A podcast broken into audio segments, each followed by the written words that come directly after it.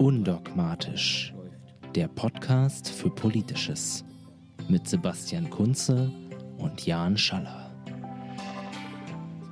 Hallo und herzlich willkommen zu einer neuen Folge von Politik verstehen, der Podcast von Undogmatisch. Das ist unsere 20. Folge und da wir jetzt aus der Sommerpause zurück sind, haben wir ein paar Neuerungen und wie ihr wahrscheinlich schon gehört habt und wahrscheinlich gesehen habt, der Titel, unser Name ist also einer davon. Wir haben uns umbenannt. Jan, sag mal, warum haben wir uns eigentlich umbenannt? Also erstmal hallo und äh, auch von mir, äh, ja, herzlich willkommen zurück aus der Sommerpause.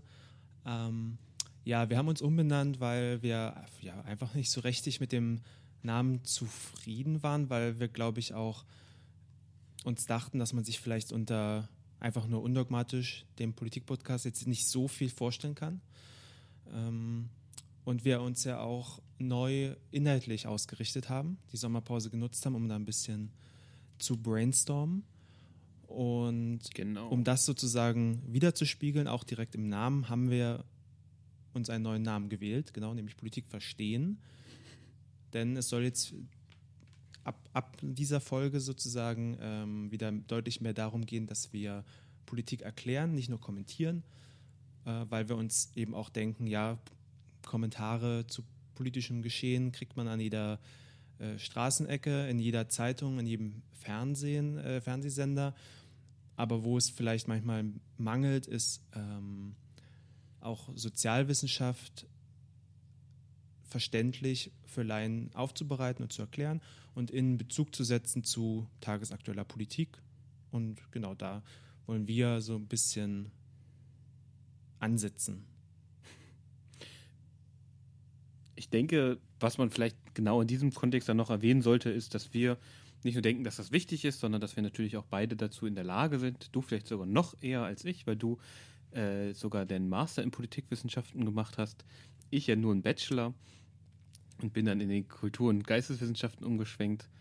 Aber ich denke, das ist genau der richtige Ansatz, nämlich ähm, ja, Politik wieder verständlicher zu machen. Also es geht quasi um die Übersetzung und um auch die dahinterliegenden Mechanismen, die ja wissenschaftlich oft schon äh, erforscht ja. sind. Und oft gibt es natürlich immer mehr Möglichkeiten, als uns Politikerinnen zum Beispiel verkaufen. Vor allem deswegen ganz, der neue ganz Name. Kurz, nur dazu noch ist nach meinem Gefühl äh, tut sich die, tun sich die Sozialwissenschaften auch noch deutlich schwerer als die Naturwissenschaften, ihre Expertise so aufzubereiten, dass ähm, auch Leute das wahrnehmen und verstehen, die das nicht studieren oder in dem Bereich forschen. Ja. Und ja, das führt dann halt dazu, dass oft auch in öffentlichen Debatten Sachen naja, irgendwie ein bisschen schief sind, weil sie eben mit einfach mit Alltagswissen gefüllt werden. Was zum Beispiel, also ich, ich sehe immer so diese, diese Schieflage sozusagen, jeder äh, oder fast jeder hat irgendwie einen, eine Meinung zu Genderforschung, um jetzt mal ein plakatives Beispiel zu nehmen, ja. Da hat jeder eine ähm, Meinung zu. Aber die wenigsten haben eine Meinung zu Quantenphysik weil sie halt irgendwie denken, ja, das, das verstehe ich eh nicht. Ähm, ist die Lösung dann, dass alle sagen sollen von Genderpolitik, Gender Nein, aber verstehst, keine, du, keine verstehst Ahnung. du, was ich meine damit? Äh, ich weiß ganz genau, also, was du meinst. Sozusagen also im sozialwissenschaftlichen ja Bereich viele Leute das Gefühl haben, das ist eh alles Quatsch und da reicht auch mein Alltagswissen und meine Alltagserfahrung, eben weil die Sozialwissenschaften auch nicht oft nicht gut kommunizieren. Ähm, ja. Ich glaube auch, Entschuldigung, da muss ich, um dich Klar. da wieder da reinzugrätschen, ich glaube auch, dass halt ähm, viele, und ich glaube, das ist der Ausdruck davon, gar nicht mehr erkennen, dass es sich tatsächlich um Wissenschaft mhm. handelt. Weil Wissenschaft ist schon so sehr von Naturwissenschaft dominiert, also sozusagen semantisch, ja. ähm, dass alle mit Wissenschaft eigentlich nur noch Naturwissenschaften verbinden. Ich glaube, das ist ein Teil genau dieses ja. Problems, dem wir uns natürlich auch widmen wollen, in gewisser Weise. Genau. Aber jetzt sind wir auch irgendwie schon Wissenschaftskommunikation. ganz schön weit weg von, davon, dass wir eigentlich nur die Neuerungen vorstellen wollten. Eigentlich ja nicht. Ich mache jetzt mal trotzdem ja. mal äh, sozusagen eine ja. Überleitung, weil genau das ist ja eigentlich auch nicht nur der Grund, sondern das, das die Basis für unser neues Format. Mhm. dass wir nämlich äh, uns nämlich auch überlegt haben, wir wollen natürlich jetzt, um mal das Grobschema zu, zu an die Wand zu werfen, gedanklich natürlich nur, natürlich immer noch ein Thema uns in der Woche rausgreifen, dass wir kommentieren, dass wir natürlich aber gleichzeitig auch einordnen, äh, analysieren. Das soll sozusagen den Einstieg geben, auch tagespolitisch. Und dann wollen wir sozusagen uns einem großen Hauptthema widmen, das äh, angestoßen durch Tagespolitik und dem, was gerade so los ist. Ähm, genau, das wollen wir uns dann genauer angucken und mit halt äh, Rückkopplung ja, an die Wissenschaft mit unseren und, äh, genau mit unseren Fähigkeiten auch darstellen, so dass man das eben verstehen kann. Genau. Das abschließend, ja. da sind wir aber noch nicht ganz einig. Doch einig sind wir uns eigentlich schon, aber da gucken wir noch mal, da wollen wir noch mal einen etwas flexibleren Block einbauen, der dazu passt. Genau. Zu unserem äh, Hauptthema. Wir hatten ja schon vor unserer Sommerpause auch so Sachen wie was macht eigentlich und das sowas wollen wir ein bisschen äh, auch beibehalten, so ein bisschen ein, ein, sagen wir mal, einen lockereren Abschlussblock, wo man vielleicht auch mal schmunzeln kann, ähm, ein bisschen unnützes Wissen. Schauen wir mal, was uns da so einfällt. Ja, aber jetzt sind wir eigentlich soweit durch, glaube ich, mit den Neuerungen. Oder habe ich was Denke vergessen? Denke ich auch. Nein, äh, nicht, dass ich wüsste. Vielleicht haben wir beide was vergessen, aber bisher. Wenn wir was vergessen haben, läuft's. liegt es auf alle Fälle daran, dass in meinem Zimmer, in dem ich gerade sitze, 30 Grad sind, weil äh, es einfach über Nacht auch nicht mehr abkühlt momentan. Also ich bin heute Morgen aufgestanden und da waren auch schon, ich glaube, 27,5 oder so hier in der Wohnung. Ja, ist nicht schlecht.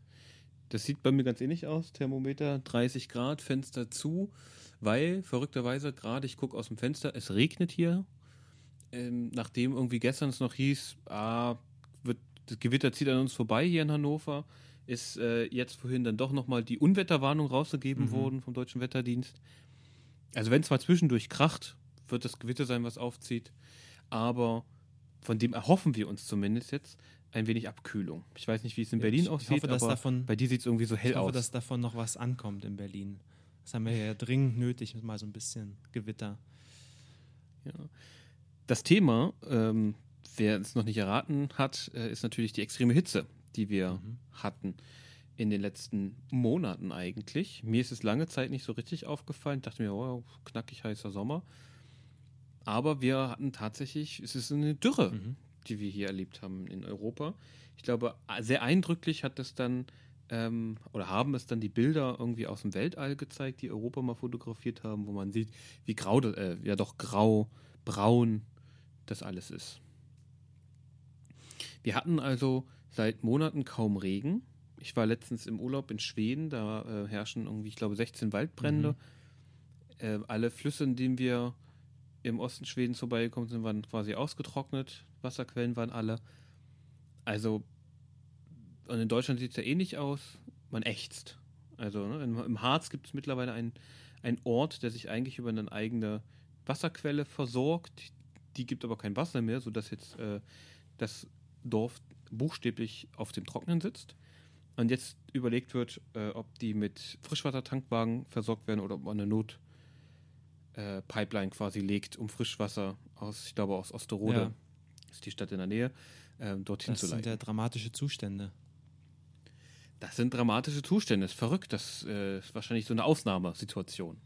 Tja, ähm, oder? Wenn man den, sagen, den Klimaskeptikern, wie sie sich selbst bezeichnen, glaubt, dann ist es eine Ausnahme. Und dann hatten wir ja früher auch schon immer äh, heiße Sommer und äh, kalte Winter und das ist halt so. Ja, also ich meine, das ist ja ganz zufällig, dass dieses Jahr der heißeste Sommer seit Aufzeichnung, oder seit Beginn der Aufzeichnung ja. war. Beziehungsweise der heißeste Juli, ja. glaube ich, seit den Aufzeichnungen. Ich, ja, ich würde sagen, äh, ganz klassisch Klimawandel, oder? Ja, ich glaube, wenn man sich die heißesten Sommer generell anschaut, also, ich, also die, sagen wir mal, die fünf oder zehn heißesten Sommer, dann wird man dann eine Häufung in den 90er und 2000er Jahren feststellen. Ich glaube, in den 50ern mhm. war irgendwann nochmal so ein ganz äh, heißer Sommer. Aber so, äh, es ballt sich dann einfach so um, ich weiß nicht, 2006, 2000, ne, die genauen Jahreszahlen habe ich nicht im Kopf, aber es ist auf alle Fälle. Und in dieser Zeit ballen sich dann auch die zufälligen Jahrhundertfluten, mhm. ne? Wenn man sich überlegt, ne? Schröders Wiederwahl mhm. und so weiter. Also, diese Extreme gibt es schon eine Weile. Ja. Es gibt tatsächlich auch, das sozusagen, bevor wir sozusagen zum Sozial zu Sozialen kommen, ich habe ich letztens einen Artikel auch gelesen von einem wissenschaftlichen Team, die darüber laut nachdenken, ob wir nicht auf eine neue Heißzeit zusteuern. Mhm. Ausgelöst durch den ja, menschengemachten Klimawandel. Und zwar ähm, argumentieren sie, dass wir, ähm, dass es noch nicht so weit ist, aber es kann gut sein, wenn jetzt irgendwie das Eisschild abschmilzt und in Grönland das abschmilzt und dort ist dies, also an, an verschiedenen Punkten kleinig, also Kleinigkeiten in Anführungsstrichen mhm. passieren, mhm. dass die sich quasi wie in einem Dominoeffekt auch nicht mehr aufhalten lassen. Selbst teilweise, wenn wir das 2-Grad-Ziel halten sollten, ja. was in diesem ähm, Protokoll, nein, Klimaabkommen vereinbart wurde, kann es passieren, dass sozusagen sich das Klima tatsächlich wandelt, unaufhaltsam. Es ist aber alles nicht so eindeutig. Aber es gibt tatsächlich mittlerweile auch Hinweise, dass wir vielleicht auch einfach auf eine Heißzeit zusteuern, die wir selber gemacht haben, mit der wir dann irgendwie umgehen müssen. Und die Folgen merken wir in mehrerer Hinsicht. Das ist nicht nur heiß, sondern diese Dinge haben ja auch soziale Folgen. Es wird Folgen in der, in, in der Migration geben, denn wenn bei uns es so heiß ist, ist es vielleicht in anderen Ländern noch heißer und die Dürre kann vielleicht nicht mehr aufgefangen werden. Oder aber, äh, wie es den Seychellen ja höchstwahrscheinlich ergehen wird und noch einigen anderen, Inselstaaten, dass sie einfach nicht mehr da sind, weil Genau, durch den Ansteigen des genau, Meeresspiegels. Genau, wenn du halt als, äh, als Land geografisch nur einen halben Meter über Meer, Meeresspiegel bist, ähm, ja, dann reicht halt auch ein Anstieg von einem halben Meter und du bist weg. So. Und du bist weg, genau. Die Menschen müssen trotzdem also das, hin. Also. Genau, also wir werden auf jeden Fall mit Migration noch zu tun haben, auch in diesem Kontext, im Klimakontext. Das heißt, beispielsweise Flucht ähm, muss wahrscheinlich auch anders definiert mhm. werden. Also jedenfalls das, wofür wir sozusagen Leuten Unterschlupf bieten. Aber es hat auch ganz konkret hier vor Ort in der Region ähm, Auswirkungen. Auswirkungen. Ja. Die Bauern, ähm, ich bin ja auch Teil sozusagen so einer Landwirtschaft, wissen nicht, wie sie dann, also sie können nicht genug Heu machen oder ähm, nicht genug Ernte beiseite legen, tatsächlich, um Tiere im Winter zu mhm. versorgen mhm. und einlagern, weil es einfach nicht ja. reicht. Deswegen haben wir auch schon die erste große Forderung der Bauernlobby, nenne ich es mal, äh, gehört, die ja Millionen oder Milliarden Entschädigung vom Staat haben wollen für den Ernteausfall. Was hältst du denn davon? Ich sage einfach mal provokant, äh, ja, unternehmerisches Risiko, oder? Kann man doch absehen, dass es wärmer wird und muss man sich halt darauf einstellen. Oder sehe ich das zu äh, einfach? Weiß ich nicht. Neoliberal würde ich jetzt auch argumentieren, sagen, ne, das ist halt Kapitalismus. Wir müssen halt gucken.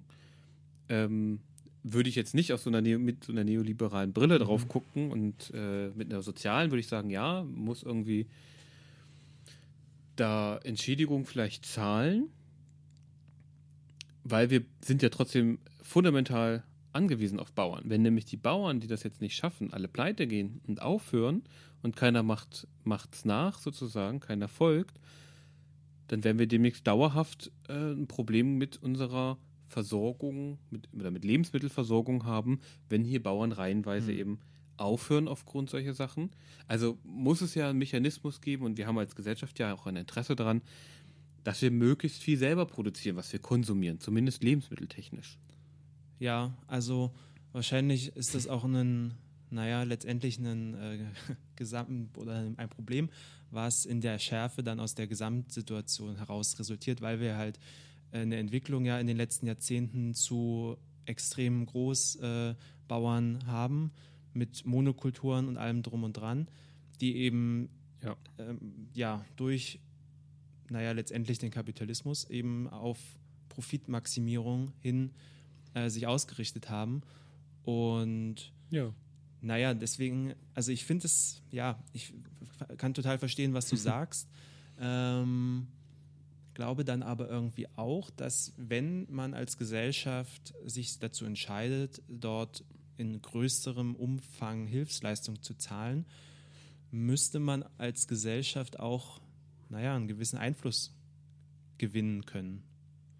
Also dann. Aber das ist doch jetzt, also lieber Jan, das ist doch ein bisschen naiv. Haben wir Einfluss gewonnen irgendwie auf die Banken? Nein, natürlich nicht. Als wir aber sie mit das, Hunderten von Milliarden freigekauft nicht, haben, aber das, um das äh, System ist zu ja stützen. Kein, also das.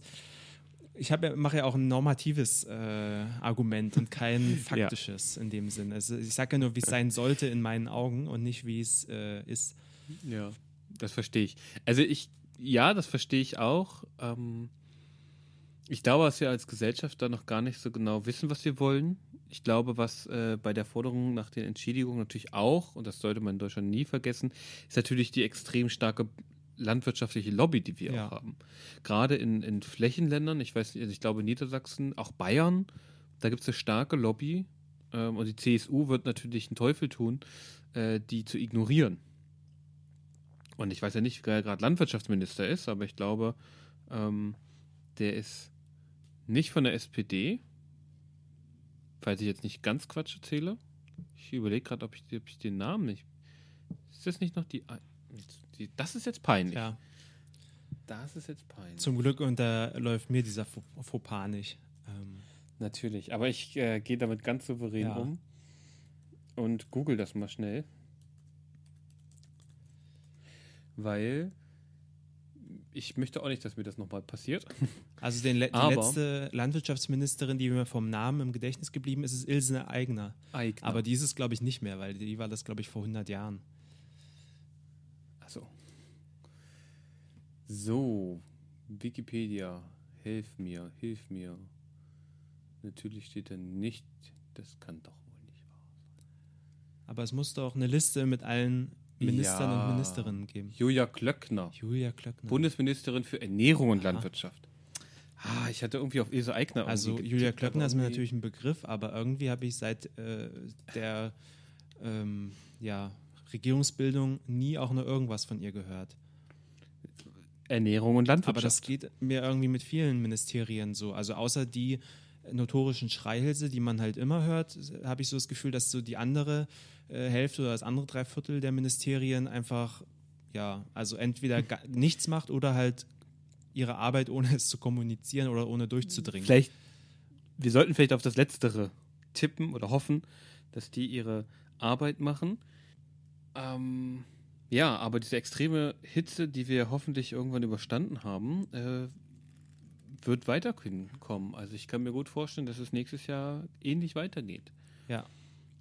Und das ist ja schon ein ganz schön extremes Wetter, oder?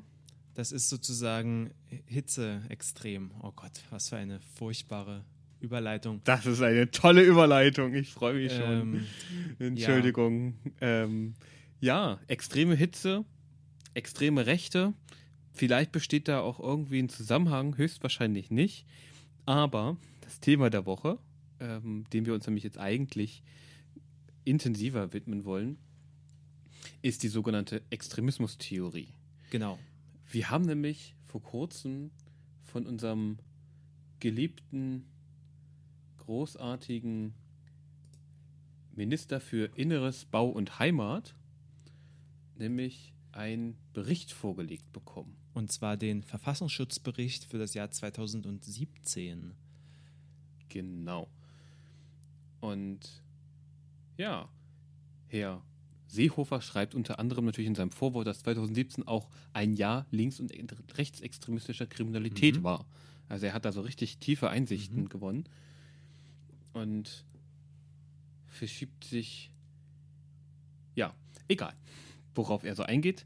Aber wir haben diesen Verfassungsschutzbericht ja vorgestellt bekommen und da sind natürlich die großen Rubriken bei der politisch motivierten Kriminalität der Rechtsextremismus, der sogenannte Linksextremismus, Islamismus, islamistischer Terrorismus. Das sind die drei großen Kategorien Dinge, oder Das sind die drei großen, genau. Und dann gibt es noch sicherheitsgefährdende und extremistische Bestrebungen von Ausländern, in Klammern ohne Mhm. Islamismus. Also das hat man mittlerweile schon getrennt. Da kann man sagen, da geht es halt vorrangig um die, äh, um Kurden, also kurdische Arbeiterpartei, das ist die PKK und andere Die ja Strukturen. Meines Wissens nach in Deutschland auch als terroristische Organisation eingestuft ist, wenn mich nicht alles täuscht. Genau, soweit ich weiß. Genau. Und dann haben wir noch einen großen zweiten ähm, Absatz, das ist Spionage und sonstige nachrichtendienstliche Tätigkeit oder Aktivitäten. Denn der Verfassungsschutz soll ja eigentlich auch Spionage verhindern. Interessanterweise, das ist mir nämlich jetzt hier beim Überblick und auch als ich drin rumgestöbert habe, aufgefallen. Also bei ausländischen Nachrichtendiensten, auf die man eingeht, haben wir die Russische Föderation, die Volksrepublik China und die Islamische Republik Iran. Ja. Das sind die, die sozusagen explizit genannt werden, die äh, auch Wirtschaftsspionage anderer Staaten, Westeuropas, der USA und so weiter, Australiens, Großbritanniens, die werden hier nicht so groß. Äh, Das kann ich dir ja auflösen. Ähm, das gibt es nämlich auch nicht, weil Ausspähen unter Freunden, das geht gar nicht. Ach stimmt, das geht ja gar nicht. Und von daher würde es auch wenig Sinn machen, das in den Verfassungsschutzbericht aufzunehmen. Stimmt, da hast du natürlich vollkommen recht. Deswegen sollten wir uns natürlich äh, dann doch eher dem Extremismus zuwenden. Genau.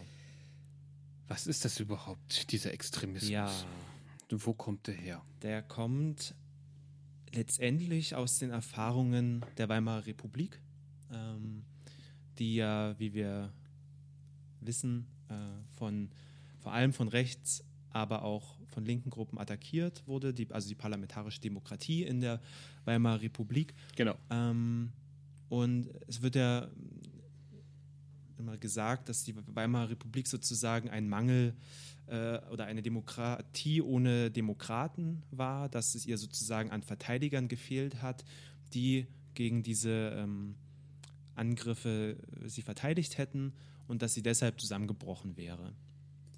Äh, und aus diesen oder aus diesen Erfahrungen hat man dann ja die Lehren mh, gezogen, die in, in das Grundgesetz eingeflossen sind. Und eine der zentralsten mh, Schlussfolgerungen war eben, dass man sowas wie eine wehrhafte Demokratie braucht, wenn die Demokratie bestehen soll. Ähm, also sprich, dass die Demokratie und ja, die Demokraten in dieser Demokratie Mittel an die Hand bekommen, damit sie die Demokratie auch verteidigen können. Sozusagen, nachdem wir den, nachdem der Sozial so Nationalsozialismus besiegt wurde, ist das quasi als Prinzip eingeführt worden in der Bundesrepublik, richtig? Genau, genau. Ähm, und daher kommt dann auch sozusagen die Aufgabe des Verfassungsschutzes, der diese Demokratie eben schützen soll und dafür ähm, naja, ein Modell anwendet, das davon ausgeht, dass es eine demokratische Mitte gibt und an den Rändern Mhm. links und rechts und zunehmend auch religiös motiviert ähm, es extreme Elemente gibt, die diese Ordnung ablehnen und die die Demokratie beseitigen wollen. Und vor diesen Elementen ähm, muss man sozusagen muss die Demokratie schützen und dafür gibt es den, unter anderem den Verfassungsschutz. Genau, das, was du ja gerade angesprochen hast, ist auch bekannt als Hufeisenschema oder Hufeisenmodell ähm, zur Einordnung innerhalb eines politischen Mhm. Spektrums. Da ist ja, und der Name sagt es schon, es ist geformt wie ein Hufeisen, das haben sich ja, genau, wie ein Hufeisen. Und deshalb ist dort linksextrem und rechtsextrem auf den jeweiligen Enden, Endspitzen sozusagen auch nah beieinander. Also genau, es Ja. ist äh, Und Die- die, das ist sozusagen das Ende. Ja. Und die Abstufung ist links bzw. rechtsradikal, links und rechts und Mhm. Mitte.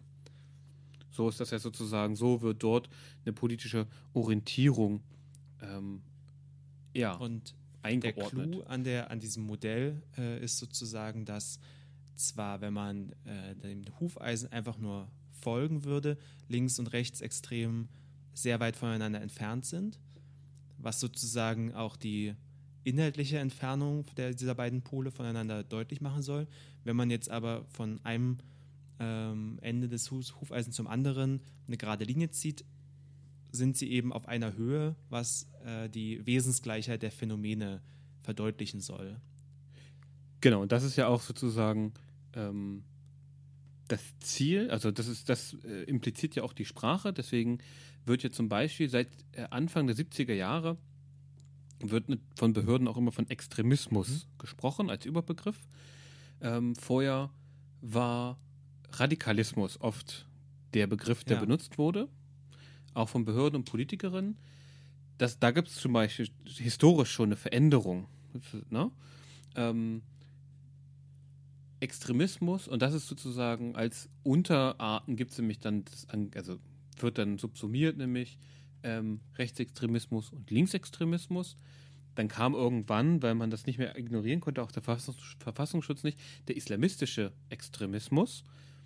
Und das ist natürlich eigentlich, wenn man das mal genau nimmt, wieder ein Problem für dieses Hufeisenmodell, weil ähm, wo sind denn islamistische Extremisten einzuordnen zwischen linksextrem und rechtsextrem. Irgendwie passt das, das ja nicht. Äh, geben aber mittlerweile, also sagen äh, Forscher und Forscherinnen, die die Extremismustheorie vertreten, äh, sagen auch explizit, dass äh, sozusagen islamistischer Extremismus nicht einzuordnen ist auf diesem Schema, weil es eben nicht in, in ein Links-Rechts-Schema reinpasst. Genau, weil die ja auch nicht von hier sind, um es mal böse auszudrücken. Genau, aber das sind sozusagen so ein paar äh, Probleme. Wir werden uns da ja gleich nochmal genauer reingehen.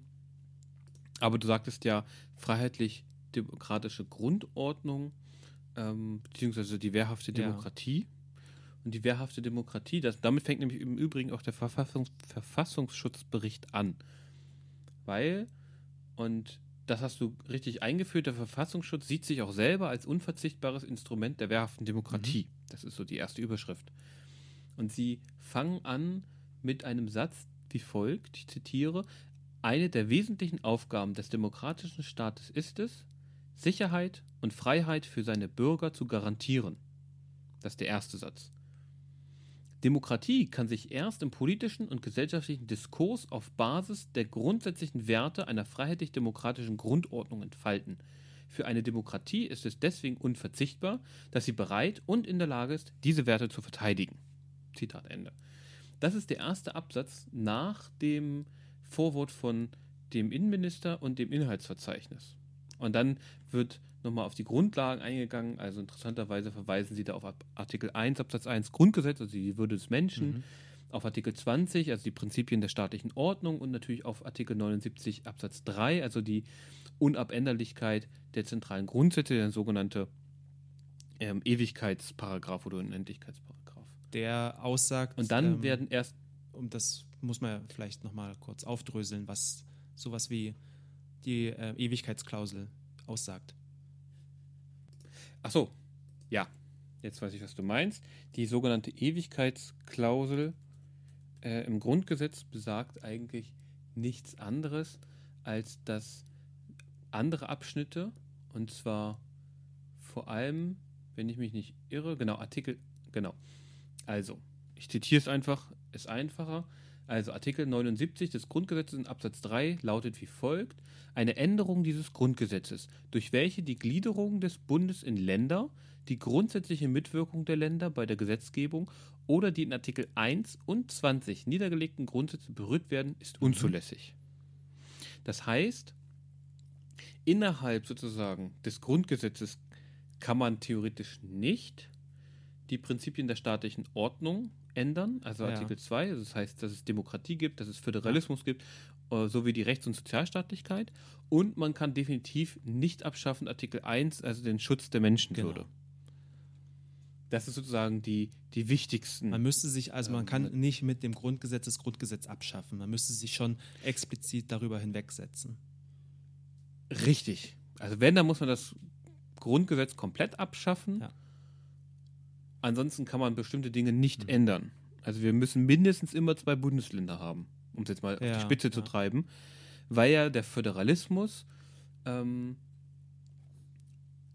ein nicht veränderbares Recht ist. Also das Bundesstaatsprinzip aus Artikel 20 Absatz 1 des Grundgesetzes können wir mhm. nicht ändern. Das heißt, die Bundesrepublik muss immer aus Bundesländern bestehen. Genau.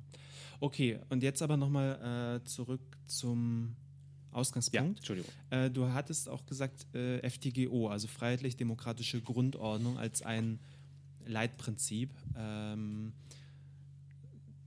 des ja, Verfassungsschutzes oder also wer sich sozusagen gegen die FDGO richtet, wird als Verfassungsfeind angesehen und entsprechend vom Verfassungsschutz überwacht. Ähm, was beinhaltet das denn überhaupt? Also was, das ist ja so ein feststehender Begriff, freiheitlich-demokratische Grundordnung. Was steckt da drin? Was habe ich mir darunter vorzustellen? Okay, also die freiheitlich-demokratische Grundordnung ist, das richtig, ist ein feststehender Begriff. Und zwar äh, wird der Begriff auch schon im Grundgesetz verwendet, beispielsweise in Artikel 10, in Artikel 11, 18 und so weiter. Ähm, das Bundesverfassungsgericht hat 1952 das alles dann mal präzisiert mhm. und in gewisser Weise festgehalten. Und das würde ich auch mal wieder zitieren, weil das ist relativ lang. Und zwar hat das Bundesverfassungsgericht das folgendermaßen ausgedrückt. Freiheitlich-demokratische Grundordnung. Im Sinne des Artikels 21 Absatz 2 Grundgesetz ist eine Ordnung, die unter Ausschluss jeglicher Gewalt- und Willkürherrschaft eine rechtsstaatliche Herrschaftsordnung auf der Grundlage der Selbstbestimmung des Volkes nach dem Willen der jeweiligen Mehrheit und der Freiheit und Gleichheit darstellt. Zu den grundlegenden Prinzipien dieser Ordnung sind mindestens zu rechnen. Die Achtung vor den im Grundgesetz konkretisierten Menschenrechten vor allem vor dem Recht der Persönlichkeit auf Leben und freie Entfaltung, die Volkssouveränität, die Gewaltenteilung, die Verantwortlichkeit der Regierung, die Gesetzmäßigkeit der Verwaltung, die Unabhängigkeit der Gerichte, das Mehrparteienprinzip und die Chancengleichheit für alle politischen Parteien mit dem Recht auf verfassungsmäßige Bildung und Ausübung einer Opposition. Mhm. Zitat Ende. Okay, also es sind sozusagen die grundlegenden Prinzipien der Demokratie, wie wir sie in Deutschland haben. Ja. Richtig. Und wer sich dagegen richtet, ähm, gilt sozusagen als Feind dieser Verfassung und wird entsprechend vom ähm, Verfassungsschutz als ein solcher eingestuft und ja, beobachtet. Korrekt. Also und diese Definition des Bundesverfassungsgerichts ist dann tatsächlich auch überführt worden in die Gesetzgebung. Natürlich gibt es in Deutschland für alles Gesetze, und zwar auch ein Bundesverfassungsschutzgesetz. Und da wurde das dann reingeschrieben, mhm. was der Gesetzgeber, was der Staat selber als FDGO versteht. Ja. Und das sind im Prinzip genau diese sieben Punkte. Das Problem, glaube ich, fängt ja da an, dass der Verfassungsschutz dann sagt, wer richtet sich gegen diese FDGO. Mhm. Und ja, deshalb bestimmt dann auch der Verfassungsschutz, wer beobachtet wird. Aber wer soll es denn äh, ansonsten, also wer soll es anderes machen als der Verfassungsschutz? Wäre das nicht äh, die ähm, ja, namensgebende und Existenz, äh, äh, existenzgebende Aufgabe eines Verfassungsschutzes zu bestimmen, wer äh, die Verfassung äh, einhält und wer, wer dagegen arbeitet? Ja, das ist natürlich richtig. Das müssen sie natürlich in gewisser Weise tun aber es ist irgendwie unklar, beispielsweise, wie viele, ähm, sagen wir es gibt ja diese sieben Punkte mhm. aufgelistet, wie viele oder gegen wie viele von diesen sieben Punkten muss ich mich denn richten, um als Verfassungsfeind zu gelten? Ach, das ist nicht äh, festgelegt. Äh, Habe ich wenig, jedenfalls nicht gefunden. Okay. Vielleicht hat es jemand, weiß es jemand anders besser. Ja. Dann sehr gerne. Aber genau das ist so ein bisschen mein Problem gewesen dass für mich nicht klar wurde, ähm, ja. Ja, man wird ja. Wie das definiert ja. wird. Also es gibt ja, es gibt ja auch, sozusagen, das steht dann auch im Verfassungsschutzbericht, dass sie sagen, natürlich, ähm, das ergibt sich dann aus den Verfassungsschutzgesetzen oder dem Gesetz, für den Bundesverfassungsschutz, dass beispielsweise Bestrebungen, die gegen die freiheitlich-demokratische Grundordnung, den Bestand oder die Sicherheit des Bundes oder eines Landes gerichtet sind oder eine ungesetzliche Beeinträchtigung der Amtsführung des Verfassungsorgane des Bundes oder eines Landes und ihrer Mitglieder zum Ziel haben, die werden dann mhm. sozusagen mhm. beobachtet oder gegen die wird agiert. Okay. Und äh, was würdest du denn dazu sagen, ähm, ob die Anwendung der äh, Extremismustheorie, wie wir sie vorgestellt haben, macht das in einem Kontext Verfassungsschutz Sinn oder ist das auch da schon nicht besonders äh, glücklich? Weil eigentlich, so wie ich es sehe, geht es ja für den Verfassungsschutz nur darum festzustellen, okay, ähm, hat jemand was gegen die FDGO oder nicht? Und der Hintergrund ist ja in der ersten Linie zumindest egal. Oder übersehe ich da was? Also die Motivation, äh, warum man was gegen, die oder vermeintlich gegen die FDGO. Warum etwas. Ja, also ich. Ähm, da würde ich Folgendes sagen. Also einerseits äh, ist das, wenn wir sozusagen auf jetzt darauf gucken, äh, auf Extremismus schauen. Mhm. Und da ist ja nicht ganz klar, was sie, wie sie das definieren. Also, ich würde sagen, dass man natürlich sagen muss, okay, die wollen irgendwie was gegen die FDGO machen. Und die Einteilung, und das hat sozusagen der, der, sogenannte Islamismus und so weiter ja ein bisschen gesprengt, basierte auf diesem Hufeismodell der Extremismustheorie. Mhm. Für mich persönlich, ähm, mit meinem Wissenschaftsverständnis, ist das eher eine politisch motivierte Theorie, die auch politisch motiviert benutzt wird von allen Parteien tatsächlich, auch von äh, beispielsweise der SPD, in, mit dem Ziel, sogenannten Linksextremismus und auch Rechtsextremismus äh, zusammenzubringen. Ja. Und sie zwar nicht als identisch zu erklären, aber als gleichwertig. Mhm. Das halte ich aus politischen Gründen für ziemlich problematisch. Wissenschaftlich muss ich sagen, halte ich das für noch problematischer, weil das für mich ähm, eine, eine, es macht die, die, die, also es ist, es ist eine unterkomplexe Theorie, meiner ja. Meinung nach. Das heißt, sie kann die Wirklichkeit gar nicht abbilden. Auch nicht, also es ist nicht mal in einem abstrakten Sinn irgendwie ähm, für mich eben eine vernünftige Theorie zur Erklärung. Genau. Das haben die ja mittlerweile selbst eingesehen, wenn die sagen, oh, islamistischer Extremismus ja. passt da gar nicht rein. Deswegen bin ich da vorsichtig. Was den Verfassungsschutz angeht, ja, in gewisser Weise ähm, muss es denen auch egal sein. Äh, aber mich wundert dann die Einteilung bei politisch motivierter Kriminalität in Rechtsextremismus, neu jetzt auch Reichsbürger und Selbstverwalter, in mhm. Anführungsstrichen, Linksextremismus, Islamismus und so weiter. Also dann würde ich doch eher ganz klar sagen, okay, wir gucken uns hier an, wer ist alles gegen die FDGO, wer gegen welche Teile, denn da gibt es ja auch Unterschiede. Also das kann mir ja keiner erzählen, dass irgendwie Anarchisten, äh, von denen es irgendwie 800 in, in der Bundesrepublik geben soll, ähm, und Reichsbürger, die sind ja gegen unterschiedliche Teile möglicherweise einer, einer äh, oder des Grundgesetzes, ja.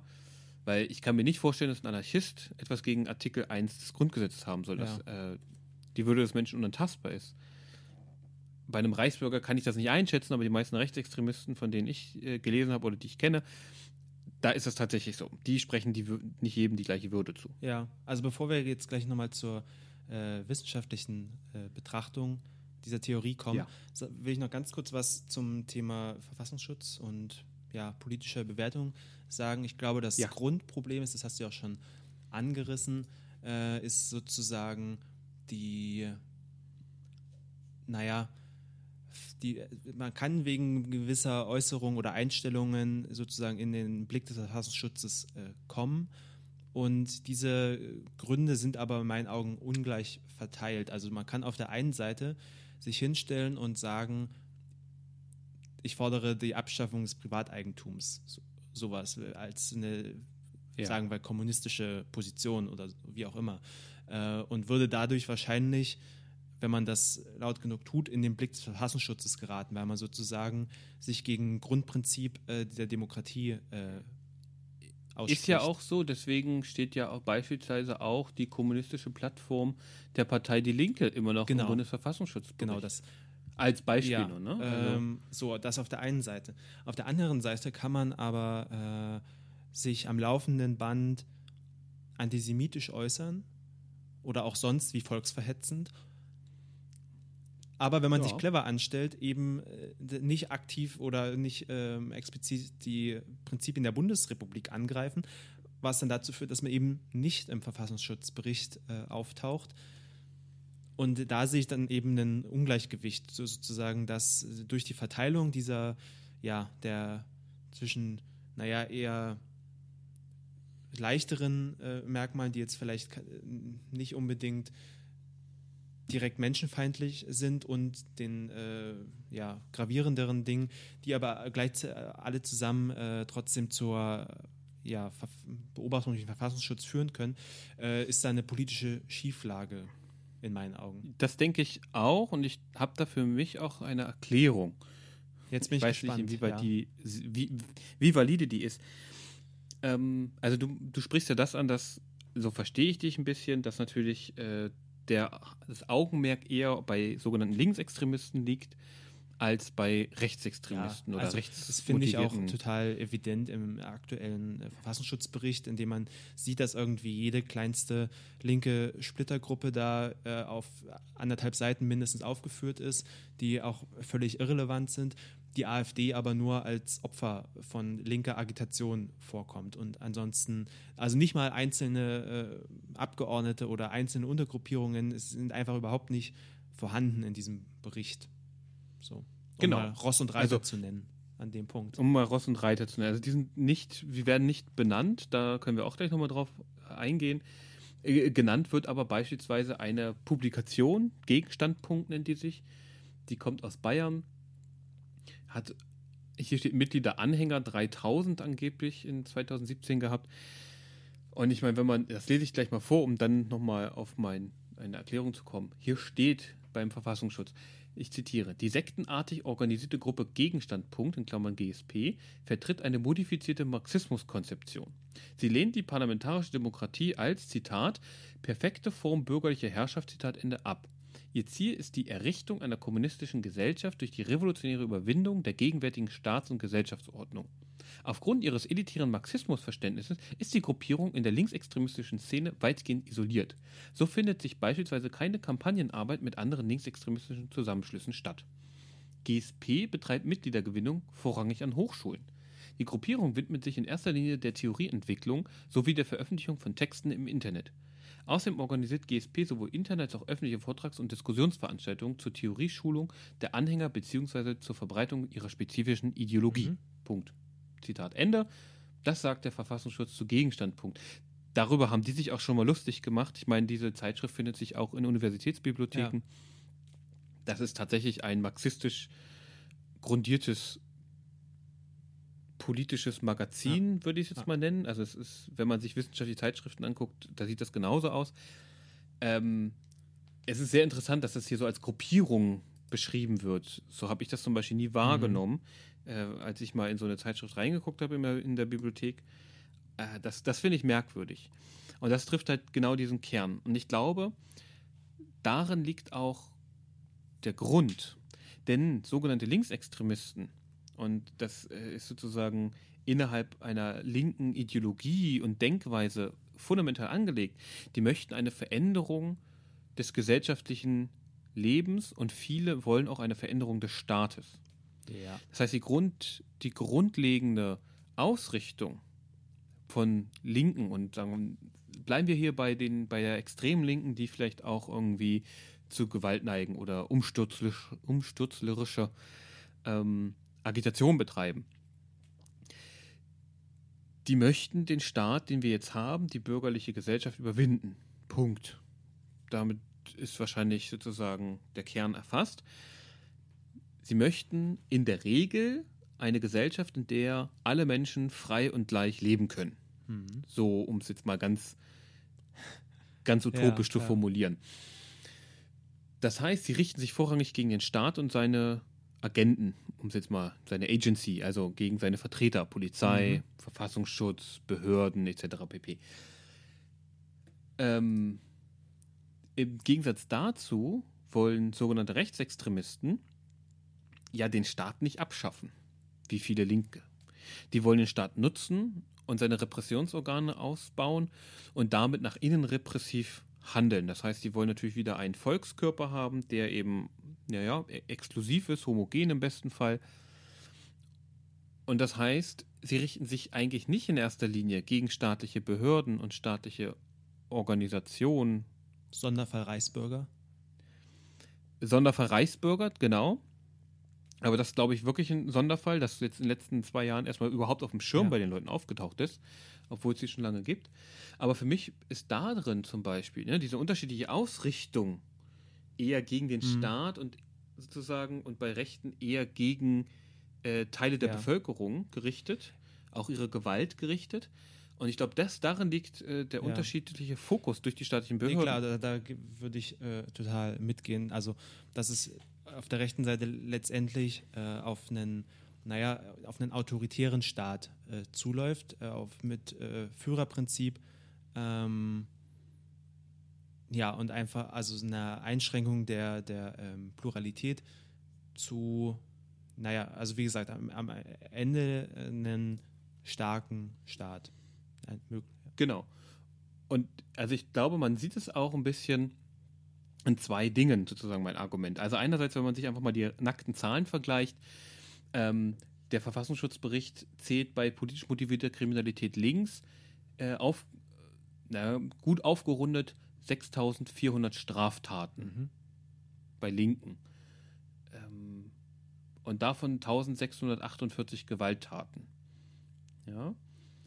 Ähm, und dann, ganz wichtig, der Satz für den Verfassungsschutz, die Zahl linksextremistisch motivierter Gewalttaten gegen Polizei und Sicherheitsbehörden ist um über 65 Prozent gestiegen. Jetzt fragt man sich, oh, warum denn? Äh, und das nimmt äh, auch in der Zusammenfassung und auch im Verfassungsschutzbericht einen guten eigenen Bereich Ja. ein. Und da geht es nämlich um die G20-Gipfel. Und im Bundesverfassungsschutzbericht findet man übrigens auch nichts, was äh, die Beteiligung von polizeilichen, äh, vermummten Menschen äh, innerhalb der Steinewerfer, Ja, was ja erst später rauskam, das wird alles nicht Es ist extrem, thematisiert. äh, extrem aufschlussreich, wenn man sich nämlich die ähm, Bundeslandtabelle anschaut, wo aufgeschlüsselt ist, in welchen, äh, in welchen Bundesländern wie viele äh, sogenannte linksextreme Straftaten geschehen sind in 2017. Dann wird man nämlich äh, sehen, dass äh, Hamburg da mit einer grotesken, in einem grotesken Verhältnis äh, führt im Vergleich zu den anderen Bundesländern, weil eben, naja, nicht alles, aber doch ein äh, extrem großer Teil äh, während der G20-Proteste ja, äh, erfasst wurde. Passi- Genau. Und nochmal, ne, als Vergleich, 6400 Straftaten politisch motivierte Kriminalität links, politisch motivierte Kriminalität rechts, ähm, aufgerundet 19.500 Straftaten. Ja.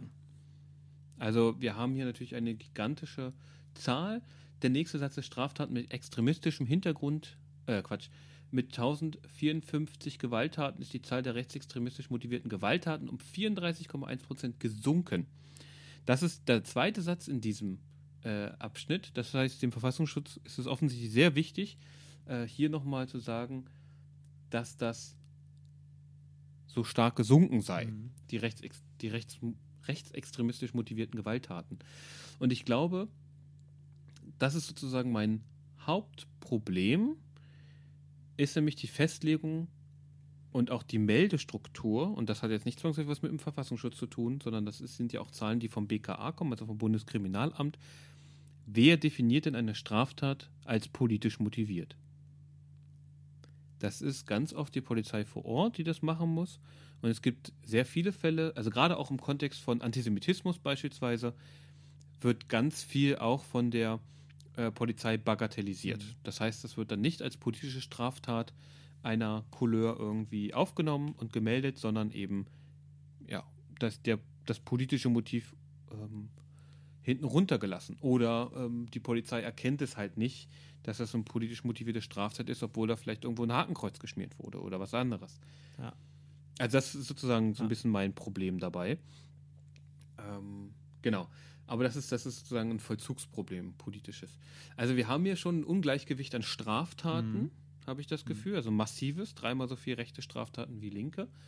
Und trotzdem ähm, ist genau das passiert, ne, äh, was du beschrieben hast. Jeder, jeder Pups quasi aus der so linke Szene, linken Szene kommt darin vor, aber große Akteure, Geschichtsrevisionisten und so weiter werden hier nicht mal genannt. Ja.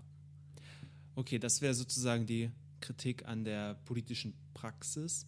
Äh, jetzt wollen wir aber auch nochmal auf die wissenschaftliche Betrachtung eingehen oder an die, äh, auf die Kritik an der, naja, ja, Theorie, Extremismustheorie aus eben Ja. sozialwissenschaftlicher Sicht. und warum das vielleicht ein Problem ist. Wir hatten ja schon ein bisschen was angesprochen, dass es eben vor allem unterkomplex ist, äh, was ich auch ganz klar so sehen würde. Also dadurch, dass eben dieses Hufeisenmodell Anwendung äh, findet, werden ja tatsächlich oder werden de facto extrem unterschiedliche Phänomene, nämlich Linksradikale, sage ich es jetzt mal explizit, und Rechtsradikale gleichgesetzt in der, ja, worin eigentlich? Vielleicht daran, wie schlimm sie sind, äh, wie weit sie vom, von der Mitte weg sind. Ähm, das kann man sich dann aussuchen, worin sie eigentlich gleichgesetzt werden. Auf alle Fälle werden sie als wesensgleich beschrieben, äh, die zwar inhaltlich ja, sich unterscheiden, aber halt von dem, von ihrer Struktur her äh, vergleichbar sind. Genau. Der Extremismusforscher Uwe Backes, ähm, der definiert Extremismus nämlich als Zitat politische Diskurse, Programme und Ideologien, die sich implizit oder explizit gegen grundlegende Werte und Verfahrensregeln demokratischer Verfassungsstaaten richten. Zitat Ja. Und damit ist es möglich natürlich auch ähm, zu sagen, das ist doch vollkommen egal, Links- oder Rechtsextremismus oder so, sondern sie richten sich ja gegen äh, genau das. In gewisser Weise richtig, denke ich. Andererseits ist das eben sehr dienlich für politisches, ähm, nee, doch nicht nur für politischen Po- Populismus, sondern tatsächlich für Politikerinnen. Also es ist eine sehr klare Definition, wo man immer sagen kann, ja, die einen und die Mhm. anderen, die Linken und die Mhm. Rechten. Ja, das Und diese, diese Benutzung ähm, hat sich ja, ist ja weltweit in, in Aktion. Sieht man, wie wenn ein, ein wahrscheinlich Rechtsextremer fährt in eine Demonstration mit einem Auto in den USA und der Präsident sagt, naja, die einen und die anderen haben beide. Genau. Und um es aber auch nochmal ähm, aus einem ganz expliziten wissenschaftlichen Blickpunkt heraus zu beurteilen, ist es auch einfach, also ist die Extremismustheorie nicht sonderlich produktiv, äh, weil man sozusagen mit diesem Modell kann man nur eine Frage beantworten, nämlich ist eine Gruppierung in, im Sinne der Theorie extremistisch oder nicht oder ist es eine Person? Und ansonsten kann man sozusagen sozialwissenschaftlich äh, nichts weiter erfassen. Man kann nichts wirklich über die Strukturen dieser, der Gruppen aussagen. Man kann nichts über, naja, ein Stück weit über Inhalte, aber man kann einfach äh, auch nicht Mhm. erfassen aus Motivationen oder äh, was in die Richtung. Ähm, ja. Aber das ist, da hast du vollkommen recht. Ich glaube aber, dass das äh, bei anderen Modellen, die sozusagen ein, die, ein politische, die Zuordnung oder eine politische Orientierung oder die Zuordnung zu einem politischen Spektrum abbilden sollen, ist es ähnlich. Ja. Es gibt noch ein paar komplexere, aber zu denen würde ich später Mhm. kommen. Aber das Ähm, können wir sozusagen als, als grundlegende äh, naja, Kritik festhalten, dass sozusagen Auf jeden Fall. dieser Versuch, der äh, aus meinen Augen äh, oder in meinen Augen auch äh, aus der Orientierung an den Naturwissenschaften kommt, äh, der Versuch, komplexe gesellschaftliche Phänomene in einfache Modelle und Schemata zu gießen, ist in- manchmal hilfreich, aber im Allgemeinen eher äh, hinderlich, weil eben ganz viel, eben diese Komplexität und ganz viele, ähm, ganz viele Abstufungen dadurch verdeckt werden und es sozusagen durch dieses Modell so erscheint, okay, die die gesellschaftliche Realität ist auch so, wie es dieses Modell vorgibt. Ja und nein. Also ich würde insoweit widersprechen, dass ja Theorie grundsätzlich ja über Abstraktion vereinfachen soll. Ja, so dass wir das besser erfassen können. Und ich glaube, genau das ist das Problem, dass diese Theorie, mit der wir, über die wir gerade sprechen, ähm, ja, das eben in einer Art und Weise tut, die dann ein bisschen übers Ziel hinausschießt, um es freundlich Mhm. zu formulieren, indem sie natürlich dadurch das so insoweit sozusagen die Komplexität reduziert, dass sie eigentlich keine echte Aussagekraft mehr hat, Ja. in meinen Ja. Augen. Und das nächste Problem, was damit ja zusammenhängt, ist ja die Definition. Wir Mhm. brauchen ja, wenn wir sowas haben, müssen wir dann definieren können, was ist die Mitte, was ist rechtsextrem, was ist linksextrem. Und damit haben die Behörden selber ein ganz großes Problem. Also wir wissen zwar, der Bundes, das, Bundes, das Bundesamt für Verfassungsschutz definiert es in gewisser Weise. Sie schreiben beispielsweise auf ihrer Homepage, Linksextremisten wollen unsere Staats- und Gesellschaftsordnung überwinden. Unsere Demokratie soll durch ein kommunistisches oder anarchistisches System ersetzt werden. Hierzu bringen sie sich in gesellschaftliche Proteste ein und versuchen, diese in ihrem Sinne zu instrumentalisieren. Und so weiter. Das ist natürlich genau genommen keine echte Definition von Linksextremismus. Ähm, und das ist auch das Problem gewesen eines Bundesprogrammes, äh, das mal aufgelegt wurde für oder gegen Linksextremismus. Mhm. Und das Bundesministerium hatte ganz lange das Problem, deswegen konnten, wurden die Fördergelder, konnten, konnte keine Fördergelder beantragen, weil es keine vernünftige Definition vorlegen könnte, wogegen sie sich denn da eigentlich richten. Ja. Und das trifft sozusagen den Kern, auf den ich jetzt kommen will. Und zwar schreibt ähm, Gideon Botsch in seinem Buch Die extreme Rechte in der Bundesrepublik Deutschland 1949 bis heute, nämlich genau dazu, dass nämlich beispielsweise Rechtsextremismus, also er schreibt, ich zitiere, Rechtsextremismus wird als, wird als amtlicher Begriff von staatlichen Behörden verwendet. Die, Zivil, die zivilen Gesellschaft dient er als Abgrenzungsbegriff. Mhm. Also wir haben einerseits die Behörden, die den Begriff benutzen, und die Zivilgesellschaft, die ihn als Begriff zur Abgrenzung gegen äh, andere. Ja. Nächster Satz. Wissenschaftlich gibt es keine einheitliche Definition und das ist, glaube ich, ein ganz entscheidender Satz. Das ist nämlich unser Hauptproblem.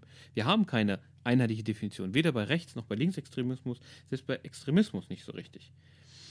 Er, der Richard Stöss, auch ein Politikwissenschaftler, unterscheidet zum Beispiel rechtsextreme Einstellungen von rechtsextremen Verhaltensweisen. Und problematisch ist aber vielen Forschern die Anbindung an das theoretische Modell des Extremismus, die es ja dann auch noch gibt. Ne? Das, genau darüber haben wir mhm. gesprochen. Und genau das ist, glaube ich, eben das Problem, dass das alles höchst umstritten ist, schon ja, in der Wissenschaft. Und also da haben wir vor allem, oder da wird sehr gut deutlich, das äh, inhaltlich-semantische Problem, nenne ich es jetzt mal, was nämlich mit der Verwendung vom Begriff extrem äh, einhergeht. Weil wenn ich von extrem spreche, dann bedeutet das ja gleichzeitig, dass es sozusagen das die äußeren Teile von irgendetwas sind. In dem Fall halt die Gesellschaft. Ja. Haben wir ja am Anfang auch gesagt, es gibt in dem, nach der Vorstellung die gesellschaftliche Mitte, die nicht extrem ist, und es gibt die Ränder, die extrem sind und die die Demokratie in dieser Form ablehnen. Ich habe dann aber an, genau. an dem Punkt ein Problem, weil das bedeutet, dass in der Mitte keine demokratiefeindlichen Einstellungen vorkommen können, per Definition. Und das ist ja genau, genau das Problem, weil ähm, wir natürlich. Das wäre nicht das Problem. Das Problem ist ja, dass es de facto nicht so ist. Genau, weil wir äh, aus diversen Studien, zum Beispiel den äh, sogenannten Mitte-Studien, ähm, wissen, dass bestimmte Einstellungen, wie zum Beispiel Antisemitismus, äh, aber auch oftmals Befürwortung ähm, einer autoritären Regierungsweise, äh, wirklich durch tief in der äh, Gesellschaft äh, verankert sind und zwar nicht nur äh, in, im Gegenstandpunkt und äh, nicht nur irgendwie bei Leuten, die mit dem NSU sympathisieren, sondern eben bei ähm, dem, was man landläufig als Mitte der Gesellschaft bezeichnen würde. Genau. Und ich glaube, genau da zeigt sich auch, dass das Modell eben nicht wirklich wirksam ist. Also nicht brauchbar ist. Genau, also nicht brauchbar. Tatsächlich nicht ist, brauchbar äh, eigentlich treffender, ja. Weil es hilft uns nicht. Es ist, also man kann sozusagen, und das ist genau das Problem, was du ansprichst, man kann als linksextrem eingeordnet sein und das Einzige, was mich unterscheidet in meinen Ansichten zu jemandem, der in die Mitte eingeordnet wird, ist, dass ich sage, nee, wir, der Staat muss sich verändern. Mhm. Der muss abgeschafft werden, weil wir alle irgendwie friedlich gemeinsam miteinander leben sollen, um es jetzt mal ein bisschen zu übertreiben. Ja. Aber das könnte der Unterschied sein zwischen in dieser Einordnung. Und ich glaube, genau das ist eben das Problematische. Deswegen ist es für mich auch kein adäquates wissenschaftliches oder soziales Erfassungsmittel mhm. für eine Einordnung, ähm, die sich aber natürlich in gewisser Weise durchgesetzt ja. hat. Das muss man ja auch das feststellen. Hat sich total also sie wird nicht nur politisch ja. benutzt, sie wird nicht nur politisch benutzt, sondern sie wird, sie ist gesamtgesellschaftlich verankert. Diese Idee, dass sozusagen zwischen linksextrem und rechtsextrem, so alles dazwischen, da ordnet man, da ordnet man sich so ein. Genau. Das fängt schon bei Umfragen an, das liest man in der Zeitung, da ist es der Linke oder der Rechte oder ja. ne, der Bürgerliche, das heißt in der Regel der aus der Mitte kommt, der, der mhm. ja, Unschuldige in, Anführungsstrichen. Ja. Und das finde ich ist ganz schön problematisch. Also und gerade, also ich kann es in gewisser Weise verstehen, dass Behörden das benutzen. Das ist politisch super brauchbar. Mhm. Aber wissenschaftlich finde ich es ganz schön problematisch. Weil ich kenne auch einige, die sagen, ja, der Begriff hat sich eben durchgesetzt, deswegen nutzen Ja. wir den. Das finde ich problematisch, weil das ist kein Anspruch an Wissenschaft, aber auch nicht an die Politikwissenschaft. Und wir haben viel bessere Möglichkeiten, eine politische Orientierung oder die Ja. Einordnung in ein politisches Spektrum vorzunehmen. Ich würde ganz kurz, bevor äh, du dazu kommst, ähm, einen, naja, manche würden vielleicht sagen, haarspalterischen äh, Vorschlag machen, aber den ich tatsächlich relevant finde, erstmal in der Benennung der Phänomene, äh, weil, wie man vielleicht schon herausgehört hat, ich kein Fan von Links- und Rechtsextremismus oder Extrem bin und ich zum Beispiel den Begriff des Radikalismus sehr viel äh, treff, treffender oder, oder ähm, sinnvoller an dem Punkt finde, weil radikal ja letztendlich äh, vom lateinischen Ursprung her bedeutet von der Wurzel her äh, gedacht. Also ja, wenn ich, wenn ich ein Problem radikal äh, angehe, dann will ich die, das, die Wurzel des Problems äh, anpacken. Und wenn ich nehm, dann nämlich von Radikalismus spreche, dann habe ich äh, letztendlich eine andere Vorstellungswelt und kann, dann kann eben auch jemand, der von der sozusagen als Mitte betrachtet wird, kann eine radikale Meinung zu einem Thema haben. Auf jeden Fall, das sehen wir tagtäglich auch äh, überall. Ich glaube aber, und deswegen gibt es diese Abstufung ja auch, also linksradikal oder rechtsradikal ist ja beziehungsweise die Vorstufe zum Extremen. Ähm, viel habe ich da noch nicht zu gelesen, äh, zu der genauen Abstufung, aber ich würde sagen, ein Unterschied zwischen linksradikal und links, äh, linksextrem, beziehungsweise rechtsradikal und rechtsextrem, ist tatsächlich die äh, Schwelle zur Gewaltanwendung. Ähm, deswegen ist sozusagen, sozusagen rechtsradikal zu sein, ist irgendwie noch akzeptabel, in Anführungsstrichen. Rechtsextrem ist aber sozusagen dann die physische Praxiswerdung ähm, der, der Ideen und damit ist sie sozusagen nicht mehr in Ordnung. Das wäre so für mich das, wie ich sozusagen dieses einschätze. Ich kann das ein bisschen verstehen. Ich bin aber skeptisch, gerade wenn ich sozusagen historisch lese, dass vorher, äh, bevor man Extremismus gesagt hat, Radikalismus gesagt hat, Ja, vielleicht ist es sinnvoller, andere Begriffe zu finden. Weil mir ist schon klar, dass wir jetzt nicht mit einem komplexeren, ähm, oder mit einem politischen Kompass oder mit politischen Milieus die benutzen können, um Dinge einzuordnen, weil die natürlich viel mehr Items nicht nur abfragen, sondern auch ein bisschen unterschiedlichere Ausrichtung haben. aber da würde ich dann trotzdem gerne nochmal aus, also auch wenn ich recht gebe, dass es in der Kommunikation schwieriger wird mit komplexeren Modellen, würde ich trotzdem nochmal gern aus äh, sozusagen wissenschaftlicher Sicht drauf schauen, was es denn da überhaupt an Alternativen gibt und wie die geartet sind im Vergleich zu dieser Hufeisen-Metapher. Ja, ähm, also da gibt es verschiedene, also gibt es ja eigentlich ganz viele, muss man ja sagen. Ne? Also ich würde sagen, wir können uns ein paar rausgreifen, die vielleicht ein bisschen bekannter sind oder die vielleicht interessant sind. Ich würde da einerseits sagen, den politischen Kompass heranziehen. Mhm. Das heißt, man kann sich quasi ein, man kann sich quasi ein Fenster vorstellen, wie bei Windows. Das Logo hat ja auch vier Flächen. Ne? Und wir haben die Waagerechte. Da ist auf der linken Seite links, auf der rechten Seite rechts die Zuordnung. Und wir haben eine ähm, Senkrechte, da ist oben autoritär und unten liberal eingezeichnet. Das heißt, man kann jetzt ähm, sozusagen die politische Orientierung innerhalb von vier Feldern, also von autoritären Linken, autoritären Rechten, liberalen Linken und liberalen Mhm. Rechten, ähm, unterschiedlich positionieren. Ja, und dazu gibt es natürlich auch, mh, das kann man sich dann nochmal in Ruhe angucken. Es gibt sozusagen auch ein, ein Test, ein Selbsttest im Internet, da kann man das quasi machen. Das ist ganz interessant. Und diese Modelle funktionieren meistens in Kombination mit Items, also mit sozusagen Fragen, die man beantwortet, also mit einer empirischen Umfrage. Und die fragen dann sozusagen uns Dinge ab. Mhm. Beispielsweise, äh, wenn ich mir überlege, dass Also links steht zum Beispiel bei diesem, bei diesem politischen Kompass für eine Kontrolle oder auch Besteuerung der Wirtschaft durch den Staat oder internationale Instanzen. Rechts steht beispielsweise für Wirtschaftsliberalismus. Autoritär steht dann tatsächlich für Autoritarismus und libertär für Libertarismus. Also allerdings auch auf soziale und nicht nur auf ökonomische Fragen bezogen. Mhm. Also wer, da wird dann, wenn man sozusagen jemanden so verorten will, muss man ihnen ziemlich viele Fragen beantworten ja. lassen. Also man muss nicht nur fragen, siehst du dich eher als links oder als rechts und bist du irgendwie für Ausländer oder gegen Ausländer? Um jetzt mal so sehen die Umfragen nicht aus, das weiß ich, aber ein bisschen geschickter formuliert ist es. Äh, ein bisschen geschickter formuliert, genau. Aber man muss eben bei diesem politischen Kompass die Leute eben auch nach ihren äh, Einstellungen zu Wirtschaftsfragen, zu sozialen Fragen ja. ähm, befragen, um sie dort einzuordnen. Mhm. Ja? Und dann ist es eben auch nicht, ah, du bist im Feld autoritärer Linker, du bist also ein autoritärer Linker. Ja. Man könnte das so sagen, aber das ist ja ein Feld.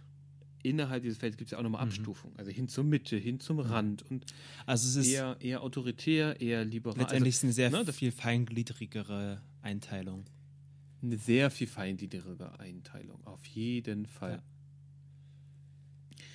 Ja. Und noch komplexer, also man kann, wenn man das, wenn, wenn man, Entschuldigung, wenn man mal politischer Kompass einfach googelt, da sieht man dann auch ähm, so Grafiken.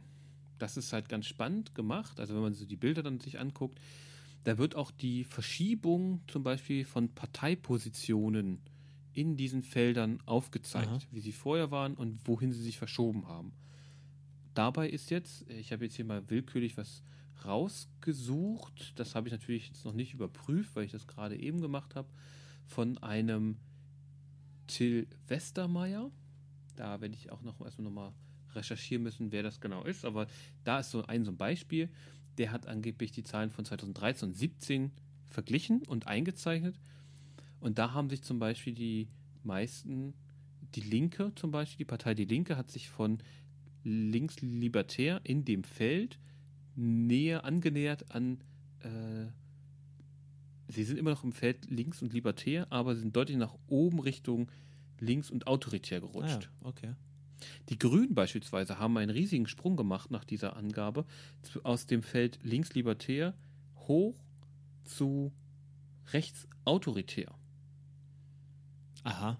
In dem sich, ja, das ist, finde ich auch ganz interessant. Ich gucke mir die Webseite nachher nochmal genauer ja. an. Wobei die FDP ist von von rechtslibertär auch hoch in das Feld rechtsautoritär gerutscht und alle anderen Parteien waren da schon. Wobei ich da natürlich dann auch direkt nach der Datengrundlage äh, fragen würde, weil eine Partei ist, äh, also da müsste man dann, weiß ich nicht, das äh, Grundsatzprogramm äh, als Ausgangspunkt nehmen, weil ansonsten ist eine Partei eine Ansammlung von vielen hundert oder vielen tausend Menschen, die alle irgendwie eine Klar. Einzelmeinung haben. Du musst natürlich, du kannst das Grundsatzprogramm, so. das Wahlprogramm benutzen. Ja. So Ne?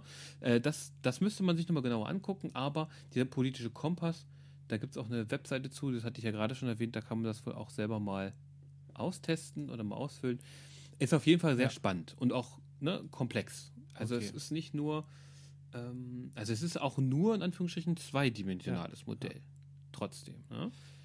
Okay, dann äh, halten wir an dem Punkt einfach mal fest. Äh, extrem. Können wir machen. Äh, wir können auch noch weitermachen. Willst du noch weitermachen? Ich würde eins ja. nämlich, ich will nicht weitermachen, ich will eins wenigstens noch ja. erwähnen, weil das ist jetzt nur ein Beispiel gewesen, das jetzt ein bisschen länger war.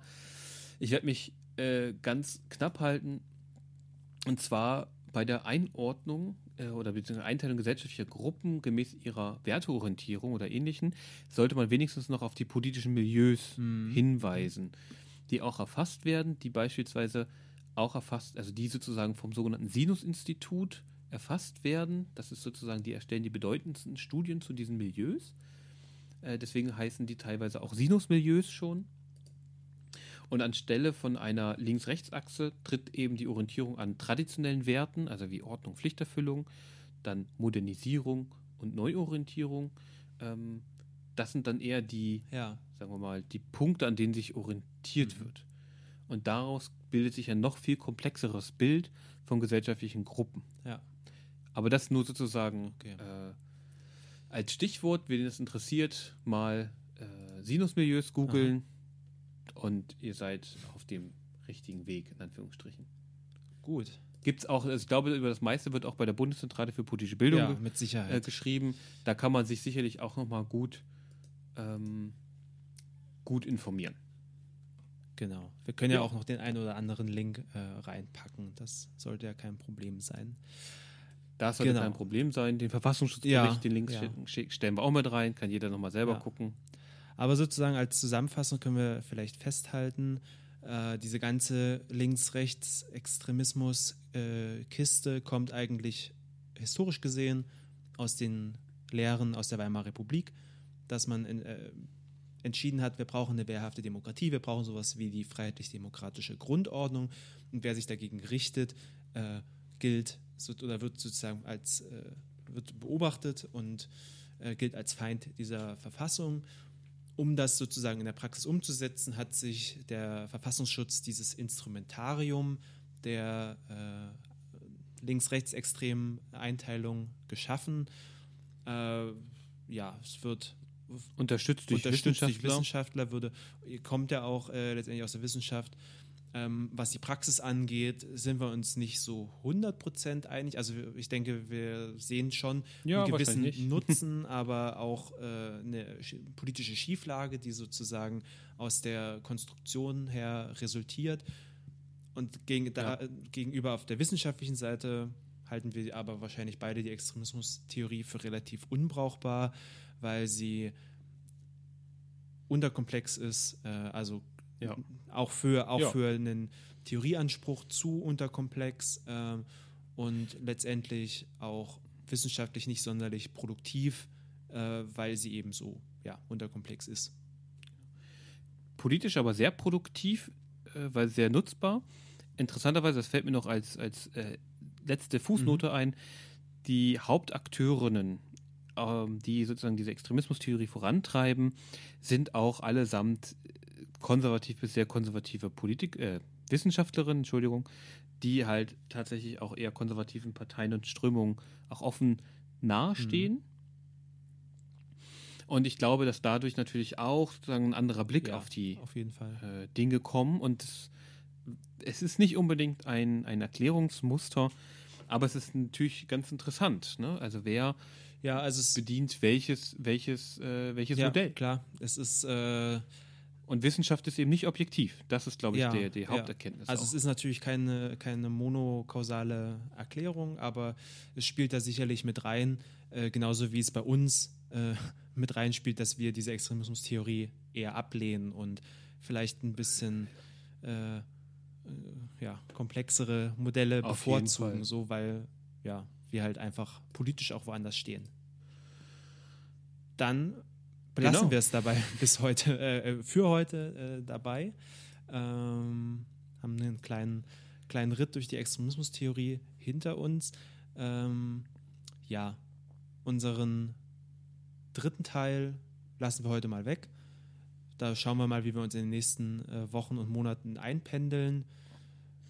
Ja, wir haben das Wir haben ja auch schon ganz schön viel wir haben ganz schön geredet. viel Zeit auf der Uhr auf jeden Fall. Ähm, es ist ja auch einfach, einfach zu warm Genau. mittlerweile. Also denken kann ich nicht. Bei mir ist das Thermometer auf 31 Grad hochgegangen in der letzten Stunde im Raum.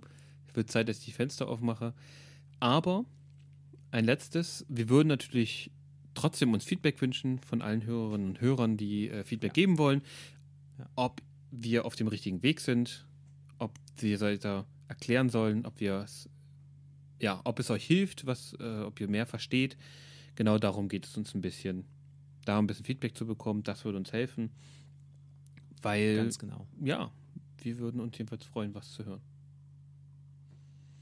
In diesem Sinne ähm, wünsche ich dir noch eine schöne Restwoche und bis zum nächsten Mal. Dankeschön, die wünsche ich dir auch, an dich auch eine gute Restwoche, einen schönen Abend und an alle HörerInnen natürlich auch. Bis bald. Tschüss. Undogmatisch. Der Podcast für Politisches. Auch im Netz unter www.undogmatisch.net.